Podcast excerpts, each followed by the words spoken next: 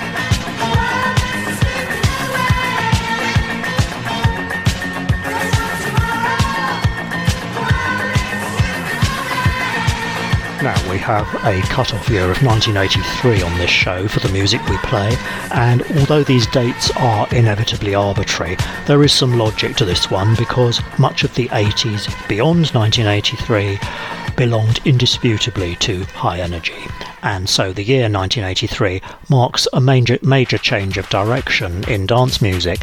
I'll be honest, I'm somewhat ambivalent about high energy as a music genre, whereas disco was a fairly broad church and was able to include elements of many other styles. The sound of high energy always seemed much more narrowly defined, and I think it's this that, to me, made it less interesting as a consequence. High energy didn't just happen all at once, of course. A hybrid form of it crept into disco from the mid 1970s onwards, initially without a name, and it was just seen as a natural offshoot of the increasingly electronic sound being used in disco. It was only around 1982 that a really definable high energy sound emerged, heavily influenced by the work of a handful of key producers and artists such as Bobby Orlando, Lime, and Ian Levine.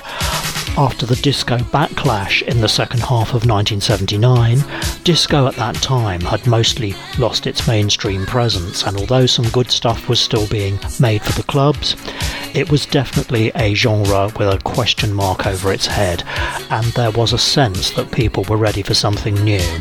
Gay men in particular were ready for something new. Now, the visibility and acceptability of gay men had increased massively uh, by the start of the 1980s to the degree that a gay male couple were featured as major supporting characters in the mainstream British TV sitcom Agony, which aired between 1979 and 81. It's worth checking this series out if you're not familiar with it, as in retrospect, it's surprising how open it is about the gay couple's relationship. I think there's a popular misconception that there was no positive portrayal of gay characters in mainstream media this early on, but there was, and this was not the only instance. These early gains in acceptance, however, were quickly set back to zero by the emergence of the AIDS epidemic, for which gay men were largely blamed by the mainstream media. And by around 1983, gay men were viewed once again as outsiders. They felt slightly under siege, and as such, the fast emerging commercial gay scene turned into a sort of safe space for gay men, with many clubs and bars effectively becoming gay men only spaces.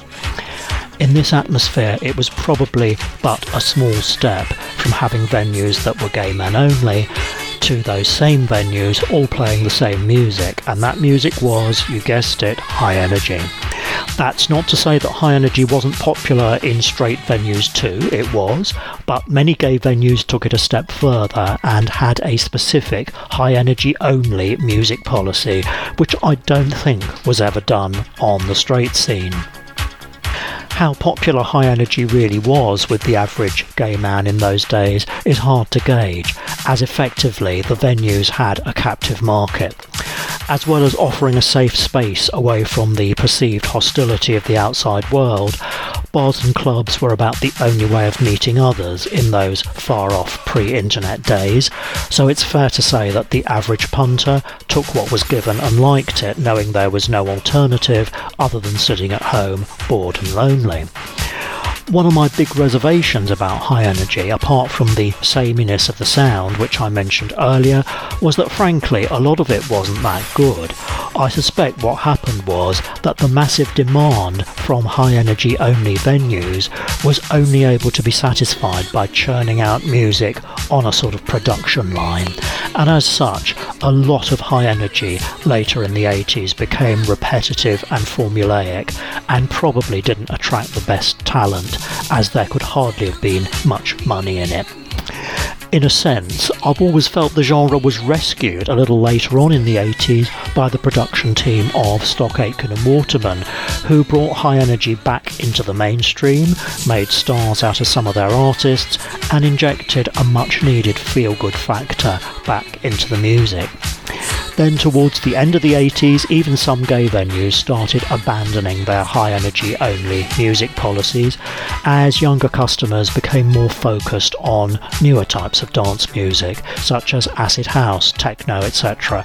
And this trend continued with high energy finally disappearing uh, around the middle of the 1990s.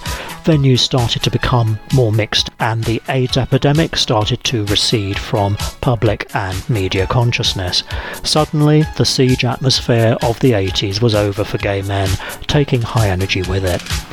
Of course, this is not a definitive view of high energy. There are lots of different opinions about it, and I'm sure there will be many who disagree with some of my points. My only qualification really is that I did live through that time, and this is how it appears to me in retrospect.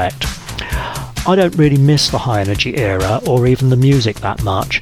Um, as for me, it was so linked with fear surrounding AIDS and the febrile atmosphere the media and government managed to build up around that. Echoes perhaps of current times, but of course, that would be a whole other show.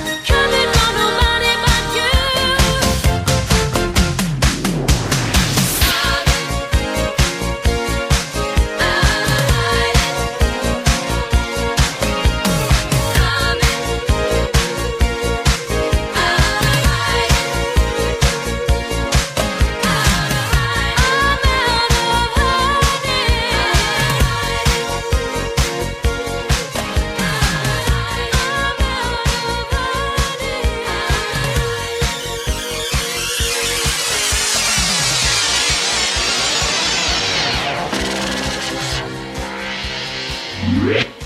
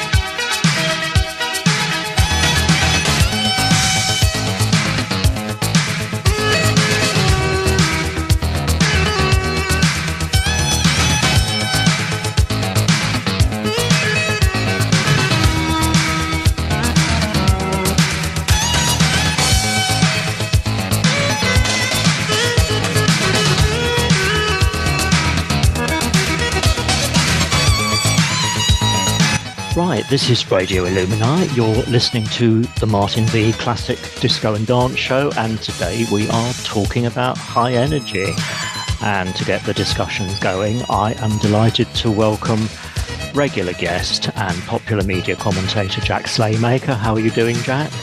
I'm very good, thank you, Martin. Uh, I, am glad that I'm now just a regular guest, just one of the, just part of the furniture now part of the furniture, and you, you know, uh, what, what, what better place really to have you in? Um, so, I, I, I, mean, I remember when I first mentioned we'd be doing a, a show about high energy. You you said you didn't really know much about it and weren't even sure what constituted high energy. Um, and I think maybe that is uh, not an uncommon position with anybody under about 50 these days. So, um, consequently, I, I am very uh, curious to hear what you have to say about it. So, um, what were what were your sort of general impressions of the music, having listened to the seven tracks we've just featured? To be honest, they it, it was quite an up and down thing. Um, to start with, some of the tracks I really really loved. I think um, one in particular, Malibu Born to Dance, may be one of my new favourite songs. It is so intense, but I, I really like it, and it still has that kind of almost underpinning of funk that disco had. Um, I just think it, I, I really enjoyed that particular track, but there are others which I didn't particularly care for, and I think from my general ex- general kind of experience with high energy, having kind of gone down a bit of a rabbit hole, is that I guess like with all music genres, it varies wildly, but there, there's so much of it which I just don't actually really care for, and then there is there there's a huge swathe of it which I really really do. So, you know, I, I guess it's like most genres, isn't it? You you like some things, you don't like others. Yeah, I, I mean that's true. I, I always felt, as I said in my very serious sort of Radio 4 style exposition that, that, high energy was rather more narrowly framed in, in terms of the sound but having said that, there was still, as you say, a lot of variation within those boundaries. Yeah. Um, I mean, what I tried to do with the seven tracks we've listened to today, the first three, um, and I think uh, let's just have a quick track rundown, shall we? So we've got um, the first track was Malibu uh, Born to Dance from 1980. The second one was New Paradise Get the Look from 1981 and the third one was Angela Dean, uh, World X from 1979. So that was the first group of three, and in my mind, they were what I would call kind of hybrid tracks. Yeah, um, they they were very much kind of disco oblique high energy. So they, they belonged to that period where it wasn't really quite one thing or the other. And then the last four were actually all from 1983. And I felt, I don't know if you would agree with me, but you can hear a very big difference, I think, between the first group of three, the hybrid tracks, and then the group of four. And I, because I think what had happened was by 1983, a really distinct high energy sound had kind of set in, and you know, there was a, a, a sort of tacit agreement that this is what high energy is now. I I agree, and to be honest, it, it's quite funny because the the three tracks which I enjoyed the most um, were the first three tracks mm. with with that disco hybrid. Because again, as, as we've discovered time and time again on this show, anything with a strong funk kind of undertone or that reference to that the early disco sound, it will always go down well with me. And as you said, there are still echoes of that um, with with all three of those tracks. So so yeah. Yeah, I, I mean, I, you know, I don't really know very much about any of the artists or, or actually any of the three first tracks. Um, I don't know how popular they were, but it's interesting that, you know, particularly with the Angela Dean track, you're going back to 1979, and I think it is true to say that High Energy was sort of bubbling under right from probably from the advent of Donna Summer's I Feel Love and onwards. I mean, you could even argue it further back than that. But it was one of those things that initially didn't really have a name. It, it was just sort of a sound that kind of developed on the back of the increasing use of electronic technology and, and sounds in mainstream disco. So, you know, it, it sort of started very gradually. I mean, out of those three initial tracks, was was Malibu your favourite one? Oh yeah, by by a long stretch. Um, well, I, I really did like Angela Dean World X, although I, I think it was um, I, I think some of the lyrics in there are quite quite cool, and I, I think kind of spoke to that kind of disco and high energy thing. I think um, there's a bit where it, I think it's something like "Love me, love me today, for tomorrow the world will be slipping away," or something like that, something like that. And I thought, well, I like that a lot because again, when you're on a dance floor, you know, in a in a disco, that may be exactly how you're feeling at the time. And I thought that was quite cool. But um, I didn't really like New Paradise. I did like the fact that you could still hear the echoes of disco in it. I, I remember when I was researching, I watched, I'm assuming it was the Top of the Pops rendition on YouTube and they kind of looked like three embarrassing aunts just pointing off to the side, going, "Get the look." And it was it was not ideal. We'll put it that way. It was it was it was um, an experience. Yeah, I, I, mean, you know, as as with most of these kinds of groups, I don't think they were really ever designed to do live performance. No, no. to, to, put it kindly, I, I, think I remember reading with New Paradise. They it was basically a French project, but yeah. the the ladies that were fronting the band in in quotes uh, were mm. infin- infinitely variable. Yeah. Um, to be honest, well, again, you're not you're not really going to notice, aren't? Because they they weren't. I think the thing that comes across with a lot of certainly early high energy, it wasn't breeding stars, was it? It was a lot of not. music being churned out to fulfill a need that was yeah. met, as you mentioned in your intro, to do, you know, largely to do with the music in, in gay clubs and things like that in the 80s. You know, they, yeah. they weren't making personalities, so it didn't matter really who you had performing it because they were never really going to perform a high energy track live, because why would they?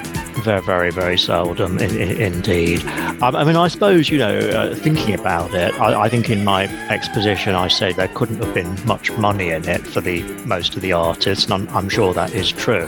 But I suppose, on the other hand, it must have been a very good opportunity for singers who were just beginning in their career because I mean, obviously, at the start of your career, you're not going to expect to make that much money, and and you know, suddenly you've got this genre of music for which there was a massive demand, and I, I would have thought perhaps as a, a new singer, it might have been relatively easy to get into. Yeah, for sure. I, I, I, think that's probably the case. And um, who knows, really? But you know, I'm thinking of, for, for example, going on to the, last four tracks. You know, particularly uh, the very last one, um, Vicky Benson, uh, who who I believe was well a, a, teenager when she recorded it. I think I think she mm. might have been about 17 or 18. So obviously, just um, beginning her career. Uh, I'm, I mean, sadly, I I believe that was pretty much all her career ever ever consisted of. But you know, who knows? She might have gone on on to other other more successful yeah. avenues afterwards. But I guess it was for somebody like her, it was quite an easy way to get into the music business. Well, it, it, certainly looks appealing, doesn't it? As you said, I mean, I'm not entirely sure how many of those artists actually amounted to anything other than that. But I mean, I guess much like high uh, high energy doesn't really require you to be a particularly good singer. Let's face it, it just it just doesn't because it's mostly a lot of synth and a lot of manipulation of both vocals and, and kind of traditional background. Yeah, you're quite right. You know, you, you, you don't need great technical ability. And the other thing that I think is, is very noticeable, particularly by the last four tracks from 1983, I think they're almost entirely technology and synthesizer driven. Uh-huh. I, yeah. I, don't think there are any natural instruments apparent on them at all. It, I guess it kind of um, started that segue into that 80s synth pop, didn't it? Which I, I which I guess was a Stock Aitken and Waterman kind of driven thing yeah. when they started to bring high energy into a bit more of the mainstream. Um, I, I, mean, I suppose it you know it was a time when there were you know the late 70s, I suppose, ushered in a whole lot of new technology relating to music, or sometimes not new technology, but just improvements in what was already there. Because I mean, you had very electronic sounds being put out in the mid 70s by by the likes of Giorgio Moroder, for uh-huh. example. But by all accounts, uh, it was not particularly user friendly. So you had to be quite an artist in the talent of manipulating the electronics to get a decent sound out of it, yeah. as he did. So, you know, it wasn't user friendly and not particularly accessible. Uh, but I think that's what improved towards the end of the 70s. It almost, I won't say it got to the stage that we're at now, where you can produce a track in your bedroom but um, it was perhaps moving more towards that. Just to quickly go through the last four tracks, we've got the first one, Simone, It's Too Late. Now, that was slightly unusual in a sense because it was a cover version of Carole King's It's Too Late. I don't know if you had ever heard the Carole King song before? I did. Um, I did. I did. Uh, when I was having a little look through them, I, I, if if it's a cover, I always try and go back and listen to the original yeah. if I if I'm not entirely sure of it. I mean, a slightly unexpected uh, song to turn into high energy, perhaps. it, it, it, certainly wouldn't have been one I would naturally have said, you know what, this lends itself really well to highly synthesized music. Yeah. But, um, I guess I guess it worked okay. I'm absolutely with you. I'm like, oh my god, you you, you do not make a high energy track out of a Carole King song. I'm sorry, but actually, within its own frame of reference, I think it worked okay. I yeah. mean, um, Simone actually has quite a good voice, doesn't she? Yeah, I, I, certainly one of the better ones out of the high energy. Wow. There's a touch of Alison Moyet about her. I, I always felt. That, I could see that. I could see that. It's not. It's not an immediate reference that came to mind, but now you're saying it, I could definitely see it. Yeah, I mean, you know, she that wasn't the only thing she did. I think she did one album and maybe about three or four singles. Not a bad cover version. I think she was from Sheffield, but uh, I, I, could be completely wrong on that. she could have she could have just as easily been from Stuttgart she was from somewhere. she, was, from, We're, well, we're all, we're from, all somewhere. from, somewhere. Oh, yeah. there you go. Um, and then we've got uh, Pamela Stanley coming out of hiding. which is a name that always makes me laugh because it always makes me think, you know, of someone work, working in accounts or, or HR, you know. Yeah, yeah that's that's Pamela over there in the corner, you know. In um, corner office, it's Pamela. yeah. The council to, I, yeah. I think that was Canadian track. Any thoughts on that? Because we did play it uh, when we got together one. One comment you made was you said a lot of these tracks weren't as you thought high energy would sound. No, I think the the the main introduction that I'd had high energy was the first time you sent me this playlist and said, "Look, listen to this. This is what we're going to do." I mean, you, obviously you'd mentioned the fact that we are going to do a high energy thing, and I have heard you uh, mention high energy before, but I thought it was going to be much more erratic, kind of almost no vocals. That was my initial impression from everything that I'd kind of gauged about high energy. So. Yeah yeah, it, it it wasn't what I was expecting, sort of as a genre, or with um with Pamela Stanley from Accounts. Um, it wasn't. Again, that that was kind of one of those tracks where I was like, okay, it is actually challenging my perception of high energy quite a lot because I think I, I just had an incredibly laser narrow view of what I thought high energy was going to look like, and it, it wasn't quite that way. In in fact, I would say the vocals are quite a feature of high energy. N- not they certainly can be. They can. I mean, not necessarily as brilliant vocals, but more as sort of part of the the general concept. Female vocalists were very much to the fore with high energy, you know, and they normally had certain kind of names and a certain kind of look and there was often a certain kind of title to the song as well. I mean, that is the song title thing is not really evident in any of the ones we're looking at here, but of course, I have kept our sort of 1983 outer limits. I haven't gone further into the 80s, but as you did get further into the 80s and high energy developed a bit more, you got a lot of songs with sort of slightly suggestive titles. I think this is kind of where the gay history element comes in as well. Because I have to say, as I've gotten older, I've become so much more interested in kind of the, the gay cultural history and stuff um, from from the ground up. And it's almost shaming in a way to not have really ever heard of high energy, but then researching it, realizing how much it played into that kind of pushing those those cultural things which we all take for granted now into the forefront. I, I'm a, a huge Divine fan. I've always been a huge Divine fan. I've, I've got an LP of um of well, I've got a couple of uh, Divine LPs, and I know it's not everybody's cup of tea, but it just makes me think of it with the suggestive titles because obviously you've got things like Shoot Your Shot, which was Yeah. 1983, so I'm not breaking your outer limits. Um, Well, we'll, we'll, and- we'll come on to talk about all, all this stuff, which, which I think is absolutely very interesting and, and valuable stuff. And I sort of touched on it in, in my exposition, but I think I think we can take it a lot further. Actually, let's just carry on going through the, I the digress. playlist. It's okay. You know I mean we've only got we've only got two more two more easily tracks to talk about. Um, so that was Pamela Stanley. I, I think you also said there was a little bit of a rock disco vibe to, to her track, Yeah, yeah, yeah. which I think you. I mean, you normally say you like rock disco. If it's got funk or rock underpinning the track, then I'm usually happy. Oh, okay. So that even survived the Pamela Stanley treatment, did it? So you still liked it. Yeah. Again, I didn't love it as much as the first three tracks. I didn't like any of the last four tracks as much as I like the first three, as a general rule. But I did still like it. I thought it was okay. I could listen to that. And I, uh, you also commented. I, I remember that you they reminded you of something that might have been played on the soundtrack to a bit of a sort of cheaply made, straight to video, early eighties the- film. Oh, yeah.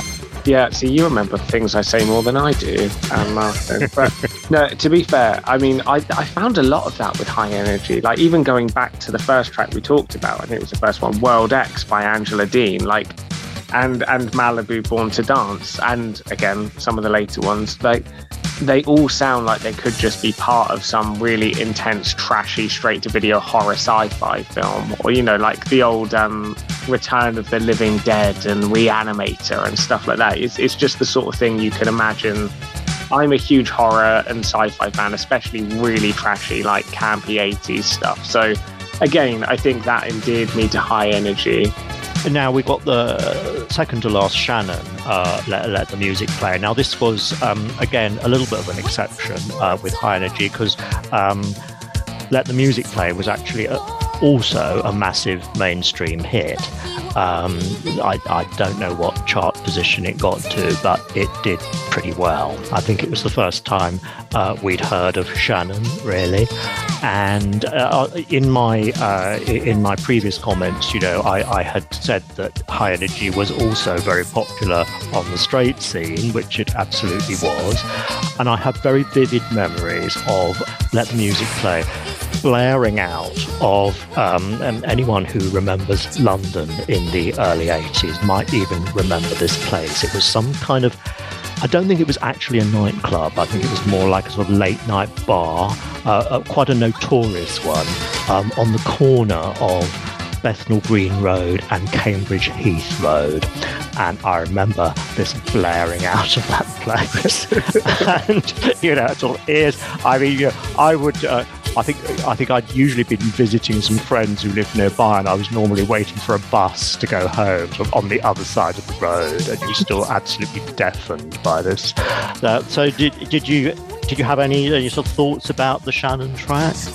I mean, it was fine yeah, it just didn't really, uh, you know, it didn't hit any much of my for you in any direction. I mean, no. I have heard it said that the Shannon track was a little bit of a prototype techno track, as well as being a high energy track. I, I felt like with the Shannon song, it was trying to do too much. I mean, I mean, there's a lot going on in the track, mm. isn't there? Uh, yeah. and I and I suppose when you have a lot going on that there's a danger in you know instead of doing one thing well you're doing loads of things perhaps a little less well. Yeah. I don't know maybe it's that. And then we've got the uh, aforementioned vicky gibson from essex with easy love. Uh, i just love the names of all of these artists. You've got shannon vicky gibson. It just sounds like girls you went to school with who you know wore their hair in a like in a like pigtails or like a tight ponytail or something. I don't know. It's just it's just a funny set of names. And these names just proliferated. Uh, you know, I remember at the time it almost became a, became a little bit of an in joke. You know, we we would almost sort of invent ever more ridiculous, commonplace women's names. You know, as as potential high energy singers. Um, I mean, it actually I really like Vicky Gibson's track. I, I, just think some of the harmonic progressions are a little bit unexpected. There's a sort of interesting play around between major and minor at various points. Again, although, although it wasn't a track I particularly loved, I felt like there well, there were a lot of elements to it which worked very well, and I think there was a lot of variation that actually worked quite well.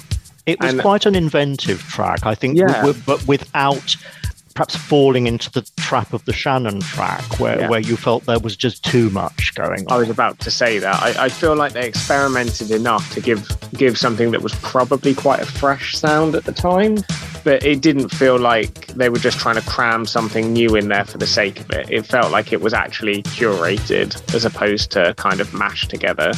Yeah, I mean, it was quite, uh, yeah, quite carefully put together. I thought that that yeah. track. I mean, I think you said you weren't a massive fan of her her vocals. No, not at all. A little bit on the high side. I mean, a you know, I guess bit. I guess that is just her. Dogs um, howling everywhere. um, it's it, again, it wasn't a track that I particularly loved, but I could appreciate what it was doing and and the fact that I actually felt like it was a well put together track even if it's not something that I I would want to listen to ever again. Thank you very much, Jack. That was great. Um, you've been listening to Martin Vee Classic Disco and Dance Show on Radio Illuminae, and uh, I'm going to say goodbye until next time.